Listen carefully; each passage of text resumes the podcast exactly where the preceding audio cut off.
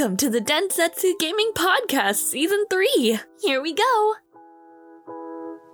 Salve a tutti ragazzi, qui è Densetsu Gaming Podcast. Io sono Nelson e sono assieme a solo Valerio. Oggi non c'è Luca perché si è andato a immolare per portarci fortuna.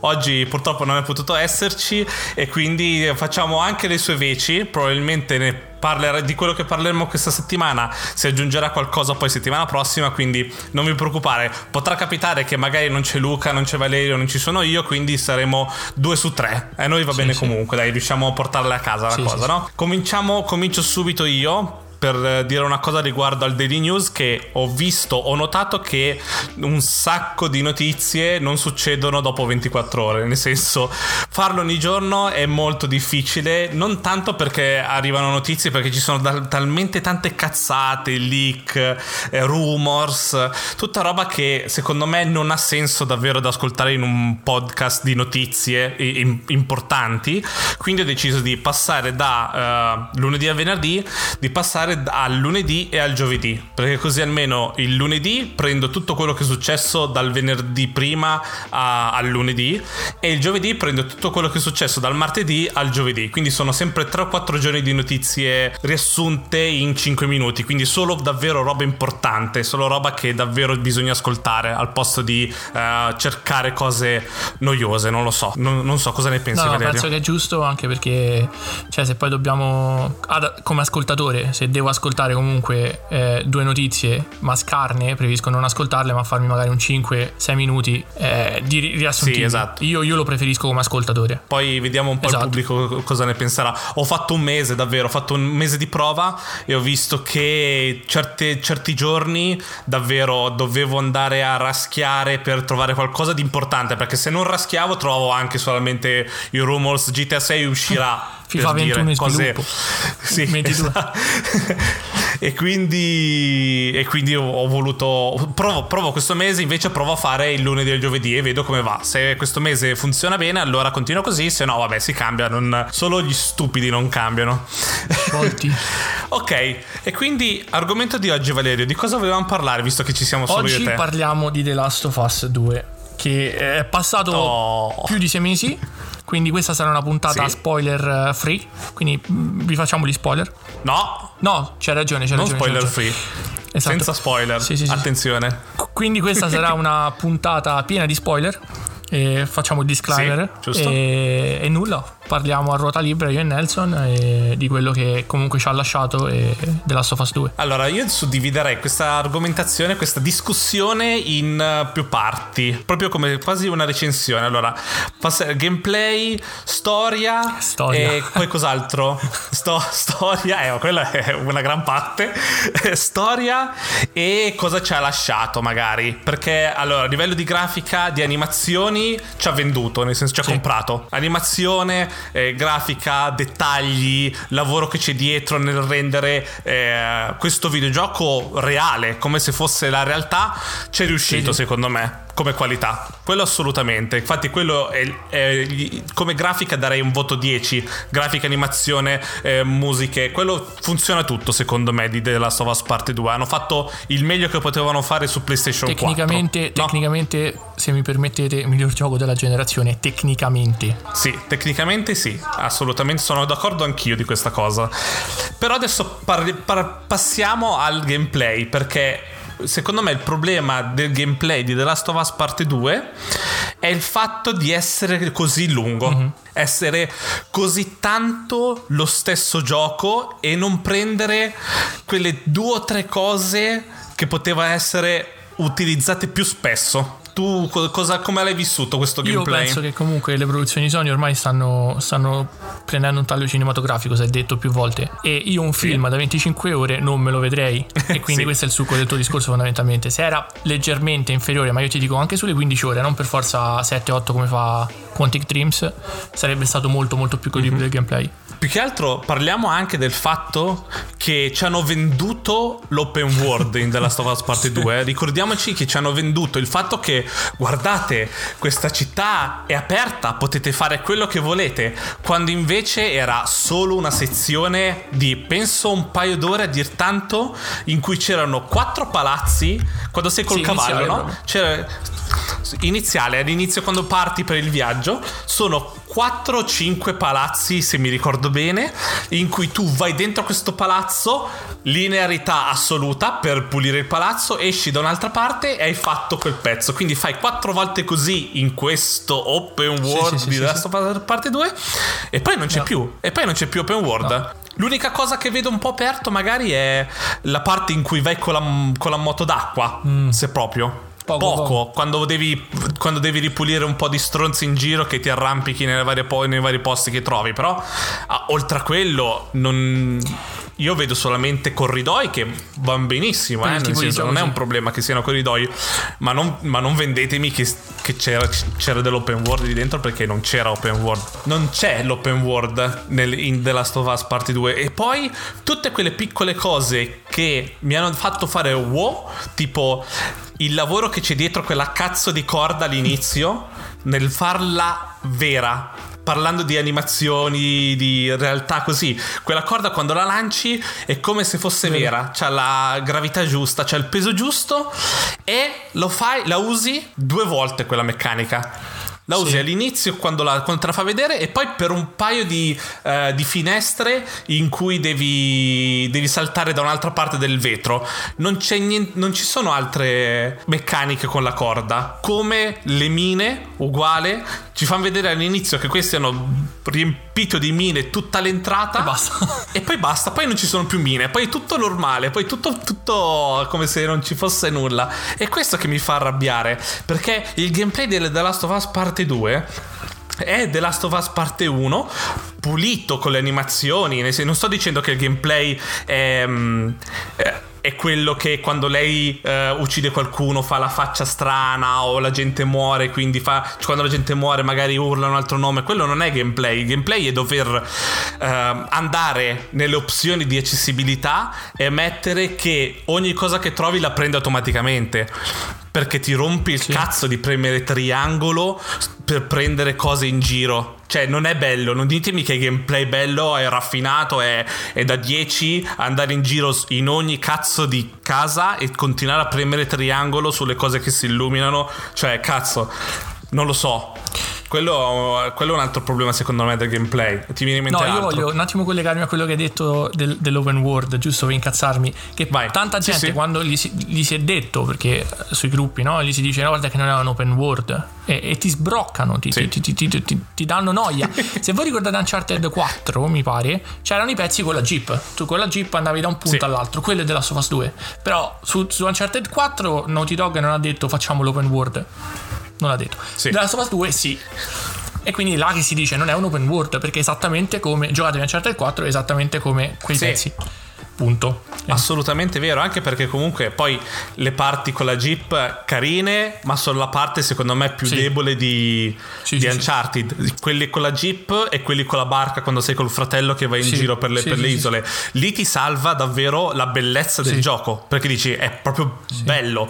Però dopo un po' che trovi stai andando su una roba di fango con la Jeep, trovi una colonna, una torre, dici ah ok, vai a vedere se ce la fai, vai su, metti il coso, metti il rampino, tiri su e riparti. Intanto loro parlano vabbè, Gesù. Però vedi nel gameplay, che fondamentalmente il gameplay di Uncharted è come quello di The Last of Us, cioè se proprio devo, senza magari trovare collezionabili ogni 3 metri. Però lì mi hanno fatto una durata, e quanto durava? Se facevi una speedrun te lo facevi in 4 ore, se no ti durava una decina, 12 massimo. Lì non ti viene a noia. 25 ore, perché a me mi è durato 25 e qualcosa. E a metà gioco mi ero rotto il cazzo di entrare in ogni building, edificio. Però 25 ore lo senti, e per quanto sia pulito, per quanto sia bello da vedere, perché è bello, cioè è bello da vedere, cioè rompi i coglioni. Davvero ogni volta era ok, adesso succede, non avevi neanche bisogno di immaginarlo. Ok, ora ho ucciso delle persone per 10 minuti, mezz'ora, allora adesso arrivano gli zombie, gli zombie. Dopo che fai la zona per gli zombie, ok, adesso c'ho ancora un 20 minuti con questi qua di questa isola da soli, e arrivavano loro. Cioè era sempre tanti piccoli sandbox, tanti piccoli posti dove puoi fare tante cose, nel senso puoi fartela tutta in sneaking, puoi fare solamente macello, uccidere tutto quello che vedi, cioè c'è quella libertà, però non è una libertà, cioè dopo davvero, come dici tu, dopo 10 ore di queste situazioni vai avanti perché hai bisogno, cioè vuoi solo sapere come va a finire, non perché ho voglia di andare in giro ad ammazzare altri zombie di nuovo dal nulla, di nascosto e così. È quello il problema, secondo me, del gameplay di The Last of Us Part 2. Prima di passare magari al comparto quello della storia, io vorrei dire che per me, poi Nelson dirà la sua, cioè fino a quello che abbiamo detto adesso è un gioco da 9. Ci arriva al 9. Ci arriva. Poi adesso si parla del perché da 9 va a 8, 7 forse. Io mi ricordo ancora la puntata, gli ho dato 8, che è comunque un bel voto, nel senso è un gioco da giocare, ma deve essere valutato per quello che è, per via di quello che stiamo dicendo. Secondo noi non è un titolo da 10 su 10, non può essere un titolo da 10 su 10, perché se questo è un titolo da 10 su 10, allora la prossima cosa che viene più bella di questo, che si riesce a fare facilmente, è un 11 su 10. Cioè questa non può essere la cima a cui tutti devono vedere. Per dire, non puoi metterlo assieme a Red Dead Redemption 2, secondo me questo titolo. Però sono gusti poi alla fine, ma non venitemi a dire il 10, potete dirmi il 9, io il 9 posso capirlo benissimo, ma la perfezione non è questa la perfezione.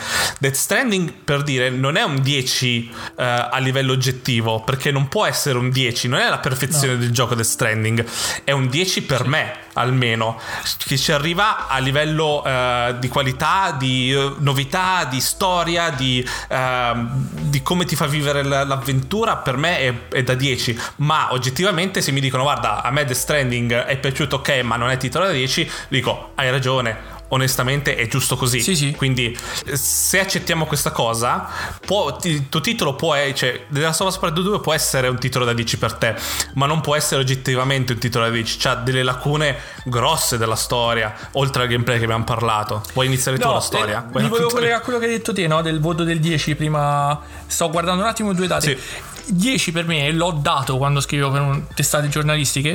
Il 10 secondo me l'ha meritato The Last of Us 1. Te lo dico solo perché, proprio brevemente, per poi passare alla storia, perché The Last of Us 1 ha avuto, cioè noi su PlayStation 3 si è raggiunto il capolavoro quasi con Uncharted 3 a comparto tecnico, storia, gameplay e tutto quanto. Aveva spremuto veramente la PlayStation 3. 2 anni dopo, quello 2011, 2 anni dopo, nel 2013 è uscito The Last of Us, che praticamente ti ha fatto dimenticare Uncharted 3 e ha portato praticamente la roba cioè la PS3 volava quando giocavi, cioè non ce la faceva, e hanno portato a livello tecnico, a livello di storia, e vi ricordo l'inizio di The Last of Us 1, cioè le palle che hanno avuto a far morire una bambina così dopo avertela fatta provare, e tutto il comparto narrativo dell'1 porta a dire ok, magari è soggettivo come voto, quindi oggettivo 9.5, io gli do l'extra voto 10. Ma secondo me funziona tanto anche della Last of Us Parte 1, perché dura il giusto, perché non ti stanca quelle pensa, va bene la storia, ma pensa altre 10 ore di quel gioco, quanto può essere faticoso.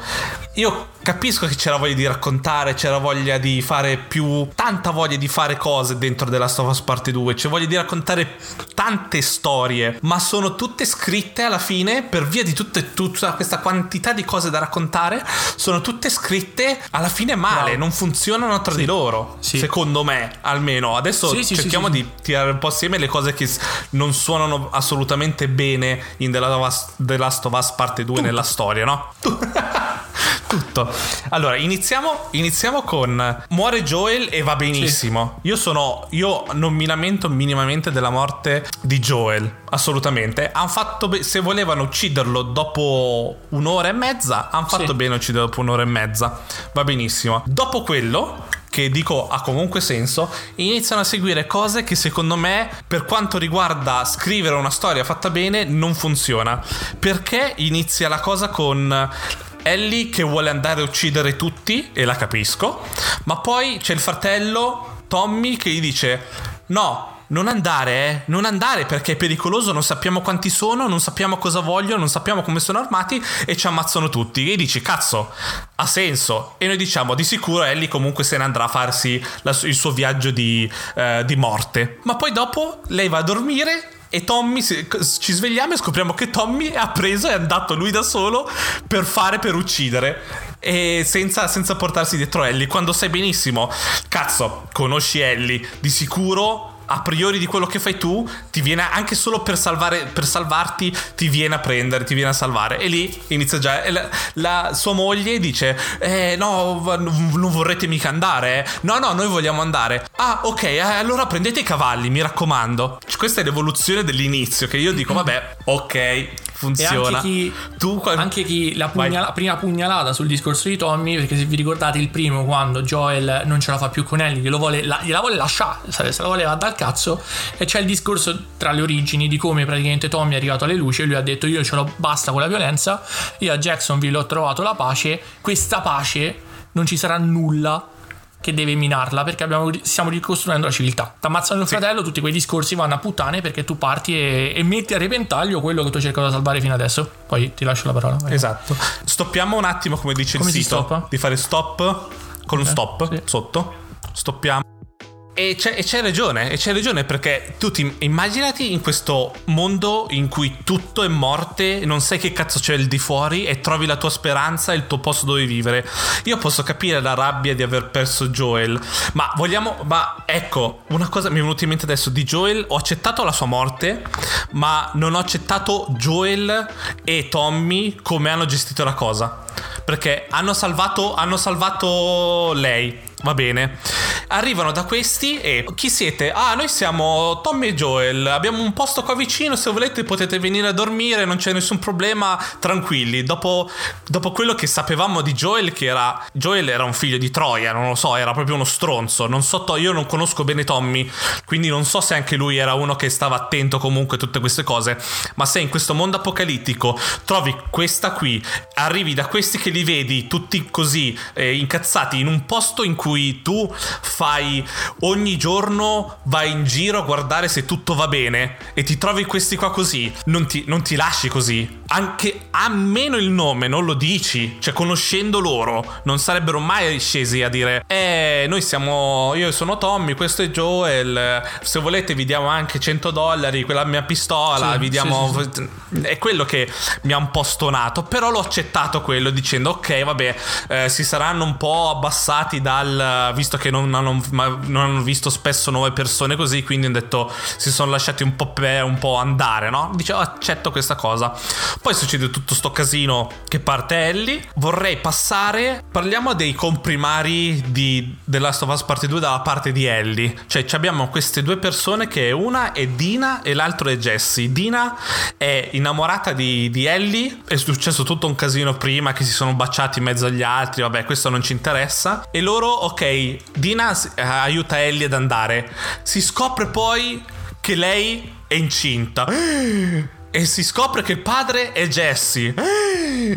E poi alla fine, ok, Ellie si trovano questo teatro dove Ellie e Dina fanno come base provvisoria per andare a fare cose, per fare in modo che Ellie possa andare in giro.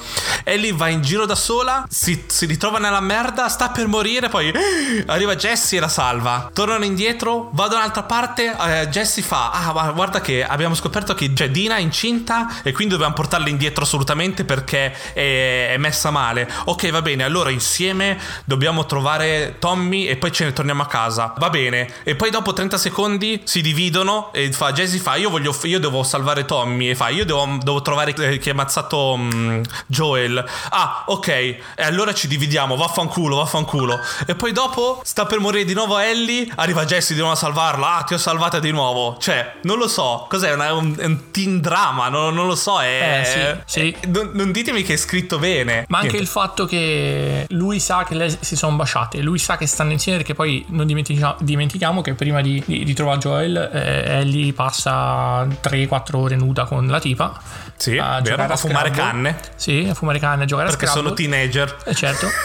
e lui le scopre, cioè che stanno giocando a uno, quindi non gli interessa, però sa che il cioè a lui non frega un cazzo, lui, sì, lui totalmente non frega un cazzo e dice ah io sono open minded e non dimentichiamo quello. Poi ripeto, cioè se mi metti sempre Ellie in delle situazioni del cazzo dove arriva il cavaliere e la salva, cioè ripetute, no, ma c'è la parte in cui c'è la parte prima di arrivare al teatro che lei viene presa da dei tizi e sta per essere uccisa, cioè questo qua al posto di sparargli in testa fa prima ti porto qui e ti lego e adesso ti sto per sparare, ma no, arriva Dina dal vetro a salvarla, sì, cioè sì. Capisci che in un mondo in cui il direttore ha detto io voglio far vedere la crudeltà, la rabbia, la vendetta, io voglio far vedere queste emozioni, non voglio nascondere nulla dietro al mio racconto, e poi tutti agiscono come dei ritardati quando c'è Ellie che dice no, non gli sparo subito, faccio prima il mio discorso da cattivo, da film, non so, di terza Lego, come cazzo si dice, in cui guarda ti sto per ammazzare, oh ma forse non ammazziamola, non sappiamo chi è, ma tutti gli altri noi li ammazziamo, mettiamo le mine fuori per ammazzarli, perché questa dobbiamo tenerla qui, ma sai che io arriva Dina e salva la situazione, Dina per modo di dire, e poi se scappano assieme, cioè è questa pochezza, tutto si risolve sempre con che succede qualcosa che chiaramente è ovvio e non è naturale, non è genuina come sviluppo di storia. Tutto questo ricordiamo nel corso di una guerra civile dove si sparano a vista. Sì, esatto, non fai domande. Io mi immagino sia le persone con cui abbiamo a che fare, che sono quelli di Abby, che sono militari in pratica, sono quasi militari, sì, che vedono quello che quando vedono qualcuno gli sparano, che qualsiasi cosa sia, non gli interessa. Questi invece ogni volta quando vedono Ellie c'è un bellissimo plot shield enorme, uno scudo gigante che protegge Ellie, che non la fanno ammazzare ogni volta. Perché? Perché Ellie deve arrivare a fine della storia, non perché cioè lei è brava o perché lei riesce a parlarci, no, lei insulta tutti, cose a caso, e la gente arriva lì, dice le sparo, no, però mi sa che lei deve continuare nel gioco, quindi meglio di no, meglio sì, aspettare, e così via. E così la parte di Ellie, le prime 11 ore di gioco, 12 ore di gioco sono tutte così. C'è sempre questa Ellie che va avanti per 3 giorni a sopravvivere per botte di culo, tutte botte di culo, gente, delle volte anche a caso, cercando di trovare comunque Abby. Fondamentalmente sì, questa cerca Abby tutto il tempo, trova gli amici di Abby, diciamo, e li ammazza uno dietro l'altro, e non ci danno minimamente la scelta se vogliamo ammazzare o no. Le uccisioni, quelle importanti, ce le fanno fare obbligatoriamente, perché vogliamo far vedere quanto è crudo il gioco, quanto è cruda la realtà umana, tu non puoi decidere, tu devi vedere che io ammazzo una che è chiaramente incinta, e poi dopo no, ho ucciso una incinta, allora è tutto diverso. Le 300 persone che ho ucciso prima non sono importanti, non era incinta, no? non erano padri incinta di famiglia o fratelli o... No, ma va, chi se ne frega. Questa qua c'ha la pancia grossa, no, è come Dina, oh mio Dio. Cioè questi risvolti di carattere dal nulla sono incredibili, sono roba. Ricordate questa scena, cioè lei che va in una killing spree, Ellie uccide tutti, sì, poi uccide questa donna incinta e realizza che Dina è incinta, che questo potrebbe succedere a Dina, doccia fredda che quasi costringe Ellie a dire questo non ha senso, adesso torniamo, sì, al teatro, prendo Dina e la porto indietro, ok? Al teatro lei ci arriva, entra Abby incazzata nera con la foresta dei pugnali volanti al seguito, ti fanno capire che spara in testa a Tommy, uccide il cinese, sta per ammazzare Ellie, blackout 3 giorni prima. No, ecco, non è vero, 3 giorni prima. Quello è il problema più grosso, secondo me, no, è il secondo problema più grosso di The Last of Us Part 2, farci vedere in quella scena Abby. Sì. Perché in quel momento ci mostrano Abby, allora sappiamo che Abby, c'è anche lei un plot shield grande come una casa per tutta la storia. Ogni sequenza in cui Abby è in pericolo, perché, video sì, non sì, di gameplay, sì, sì. Ogni cosa che quando la catturano, quando succede qualcosa, sappiamo che lei si salva per qualche motivo. Perché? Perché l'abbiamo vista già 3 giorni dopo che spara a Jesse, perché che se non ricordo male mentre Ellie cerca Abby, non si vede mai Abby e tu non sai che fine ha fatto, perché comunque tra di loro parlano che lei era partita per sta guerra, sì, che... quindi poteva essere tranquillamente morta. Fammi quella scena del teatro in cui fai vedere Jesse che stava scappando verso Ellie, sai che c'è una porta di mezzo tra il teatro, tra i sedili, e dove ammazza Jesse Tommy, e quindi fai in modo che Jesse apre le porte sbattendo e cade morto, esatto, e senti altri tre spari, e proprio stacchi la scena in cui Ellie sta per aprire la porta e inizia giorno 1, e inizi come Abby da giovane. Cioè, cazzo, puoi dare per scontato che sia Abby chiaramente, ma non lo sai fino alla fine, sai se è qualcuno di Abby o se sono tutti quanti, tutti gli amici di Abby o i soldati o che cazzo ne so. Puoi dare un minimo di interesse.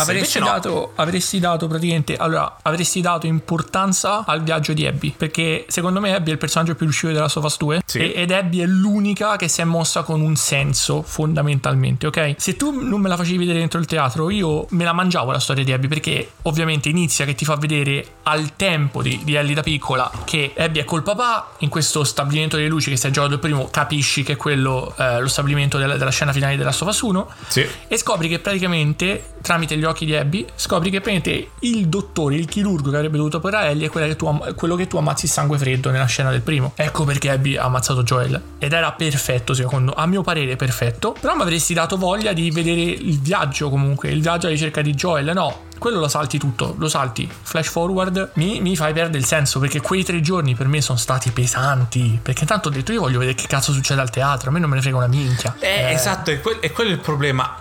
Oltre a quello, Abby, come dici tu, ha avuto uno sviluppo buono, nel senso col ragazzino, ragazzina e tutto il resto, ok? Sì, tutta la parte della guerra civile che lei dice non ha senso. Ci sono 2 problemi secondo me della storia di Abby. Uno è che lei doveva essere quella più incazzata nera di tutti, che doveva guidare l'esercito a uccidere tutti, scelta da un altro personaggio che è inutile, non mi ricordo neanche il nome, il capo della fazione. Il capo della fazione che ha detto tu e il tuo amico andrete assieme e porterete tutti quanti a uccidere tutti, siete i migliori, e quindi capisci, ok, lei comunque per arrivare a quel punto devi essere prima di tutto non indottrinata, ma devi avere tipo una serietà nel tuo obiettivo enorme. E quindi un po' mi stona col fatto che lei comunque dopo cambia idea e cerca di salvare quello che è, però vabbè, posso accettarlo. Il secondo problema è quando combatti Tommy, quando lui ti sta cecchinando, no? Mm-hmm. Bella boss fight, fantastica. Tu dici, cazzo, sto usando gli stessi trucchi che Tommy ha insegnato ad Ellie, sì, nei flashback. Sì, bello, sì, sì, funziona quello. Ma quando tu sei Abby e arrivi lì e vedi Tommy e tu sai che c'è una tizia che sta ammazzando tutti i tuoi amici, lei vede Tommy e realizza la cosa, si vede, l'ho visto, me lo ricordo, che sì, lei sì, proprio dice, cazzo, no, sono loro. Cosa fai? Vai ad aiutare un ragazzina che hai conosciuto 12 ore, 16 ore prima, o vai a salvare o vai a salvare i tuoi amici, l'amico con cui vai a letto l'amico con cui vai a letto, con cui sei cresciuta, la ragazza incinta e tutto il resto. Cioè, è questo che non capisco di Abby. E tutti mi dicono, ma lei deve fare questa cosa di redenzione con ragazzino. Ok, però cazzo, io mi medesimo e dico, salverei i miei amici con cui sono cresciuto, con cui ho passato chissà quante battaglie di merda, sopravvivere, ad ammazzare gente, o forse ragazzina che forse mi porterà, mi aiuterà, non lo so. È molto strano come cambiamento, è molto strano come cosa, e quindi tutte queste cose davvero sono si sommano. Fosse stata solo una cosa sbagliata della storia per come si intrinseca, ma sono tutte queste cose che seguono una dopo l'altra gioco. Sì, e ora cioè, faccio un attimo l'ultima cosa, Poi sì, vai. Un flash forward, praticamente il finale. Tu ovviamente tutta sta storia di redenzione col bambino che sì, bella, ma non c'entrava poco alla fine ai fini della trama vera. Ti ricongiungi al teatro, si vede, tu spari chiaramente in testa a Tommy, uccidi il cinese, ferisci gravemente Dina, momenti a mazzielli, poi lì ti fermi e dici non venire a cercarmi mai più o ti taglio la gola, sì. Se ne va. E quel pezzo catartico ci sta, perché lei c'è una fed up, cioè non c'è basta, ho perso tutti i miei amici perché io ho seguito la strada che tu hai seguito adesso per arrivare a me, basta, io vi lascio andare che lei è incinta e tutto quanto, basta. Poi vabbè, Abby segue la storyline dove lei deve cercare le luci che la porta, sì, poi a finire dentro una setta di fanatici, in momenti muore, sì. Tu riprendi Ellie e io qua mi vorrei ricongiungere a quello che vi ho detto, ricordatevi della doccia fredda che lei ha avuto quando ha ucciso la donna incinta. Flash, sì, forward nel futuro, lei è praticamente a casa con Dina e il figlio e vi sono felici e contenti, ma no, Tommy redivivo, non si sa come, gli dice io sto andando a prenderlo, tu me l'hai promesso, fai schifo. Guardate che dice, lei non gliene frega nulla della doccia fredda, del viaggio appena fatto, no, lei riparte. Sì, ma oltre a quello ha la casa che voleva con Dina, hanno avuto il bambino di Jesse, mantengono il bambino di Jesse per come, visto che lui è morto, tutte queste cose, trovano una loro, si vede, ci mostrano che sono davvero felici, sono davvero contenti. Io lì ho pensato, ok, il gioco è finito, cioè sì. C'è stata la rabbia, il rancore, ci hanno mostrato la vendetta, con Abby ci hanno dimostrato che cazzo, arrivi a un punto che dici basta vendetta, mi sono rotto i coglioni della vendetta e mollo tutto e me ne vado e cerco le luci, che le luci sono quelle che vogliono ricostruire il mondo. Se tu me lo facevi, esatto, finire così, che lei sentiva la radio dicendogli sì, siamo le luci, sì, e Ellie e Dina felici e contenti di tutto il succo che tu volevi dare al gioco, quella della redenzione, della violenza sbagliata, era perfetto, ti durava quelle 20 ore, sì, troppe secondo me sempre, però comunque troppe, fondamentalmente si salvava di più, sì. No invece no, tu devi riprendere Ellie e andare a cercare Abby, questo perché Ellie fondamentalmente salva Abby in quel gameplay, sì, che poi quella cosa che vabbè è videogioco chiaramente, però tu riesci ad arrivare fino ai prigionieri, vai a liberare i prigionieri, tu mi spiegami come 5 prigionieri affamati con un fucile riescono a dare fuoco a un intero posto dove c'è gente che tiene i zombie incatenati e c'hanno tutti i fucili, sono tutti con le luci e guardare un posto di schiavismo, danno fuoco a tutto, questi 4 sfigati dentro una prigione, dentro una cancella. Ma dimmi anche come fa Abby, crocifissa, affamata, presa a botte da giorni, a fare quella boss fight con Ellie. No, ok, però lì va bene, però posso dire come gameplay funziona, ok, vuoi fare l'ultimo combattimento, va bene, funziona, insomma sono le cose logiche, che non c'era bisogno che davi fuoco a tutto il posto, no? Non c'era bisogno che 3 stronzi prendevano un fucile e riuscivano a rovesciare un'intera guarnigione di schiavisti che non so come hanno fatto prima. Questi qua erano tutti sfigati, cioè questi qua in 5 erano a livello 70 in confronto alle loro che erano a livello 2, li hanno ammazzati tutti, cioè, sì, capisci? Sì. È quello che mi dà un problema. E vabbè, però vogliamo parlare della fine? Esatto, vai prima tu.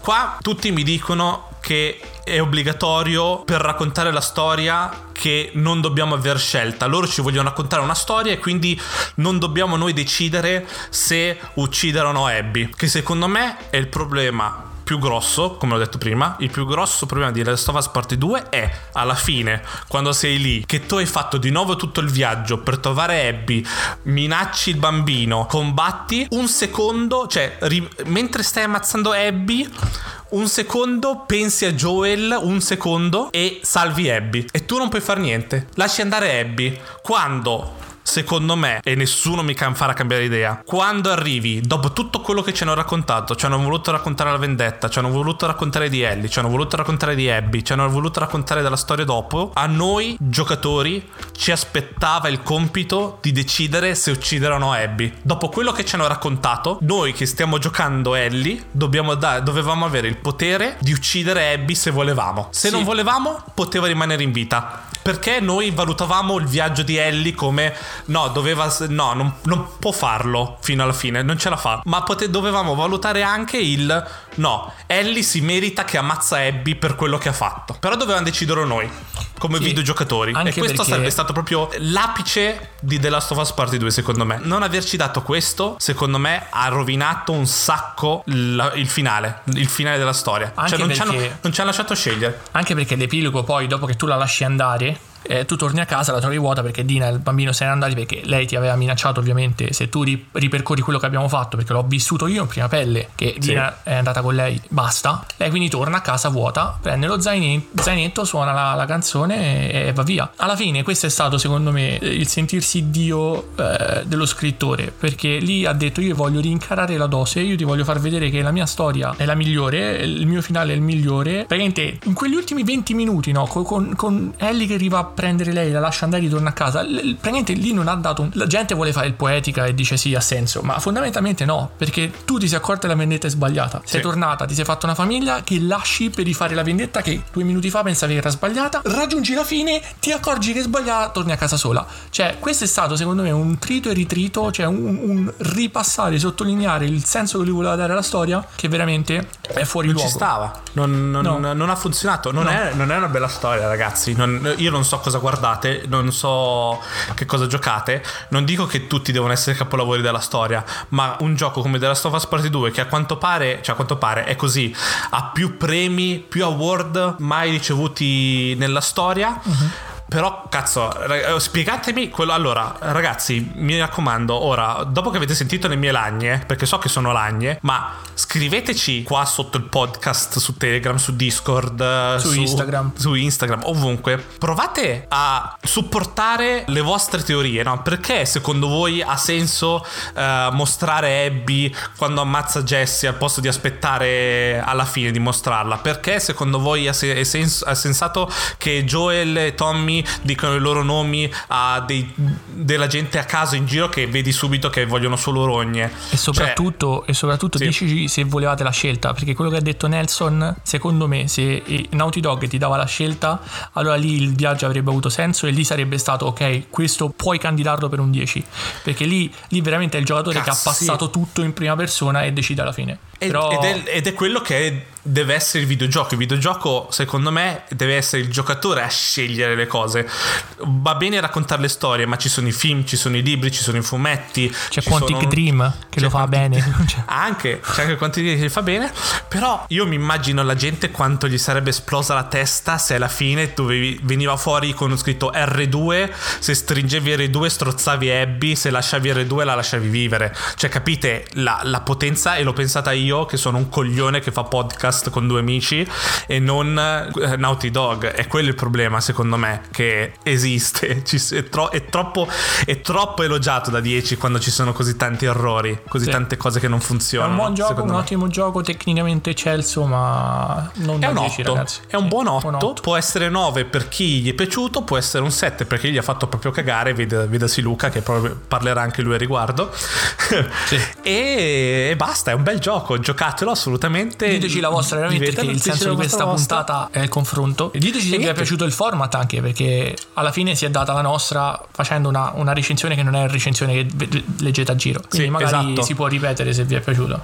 Assolutamente, se volete titoloni grossi, se li abbiamo giocati tutti, più che volentieri facciamo le monopuntate, monotematiche, come si dice, cose così. E quindi niente, io ragazzi, questa puntata è un po' strana, ci dispiace che non c'è Luca, lo porteremo settimana prossima, ma era a salvare Gotham, quindi era a salvare Gotham, e ha detto che la prossima puntata lo fa da nudo, quindi così almeno si scusa per oggi, per questa settimana.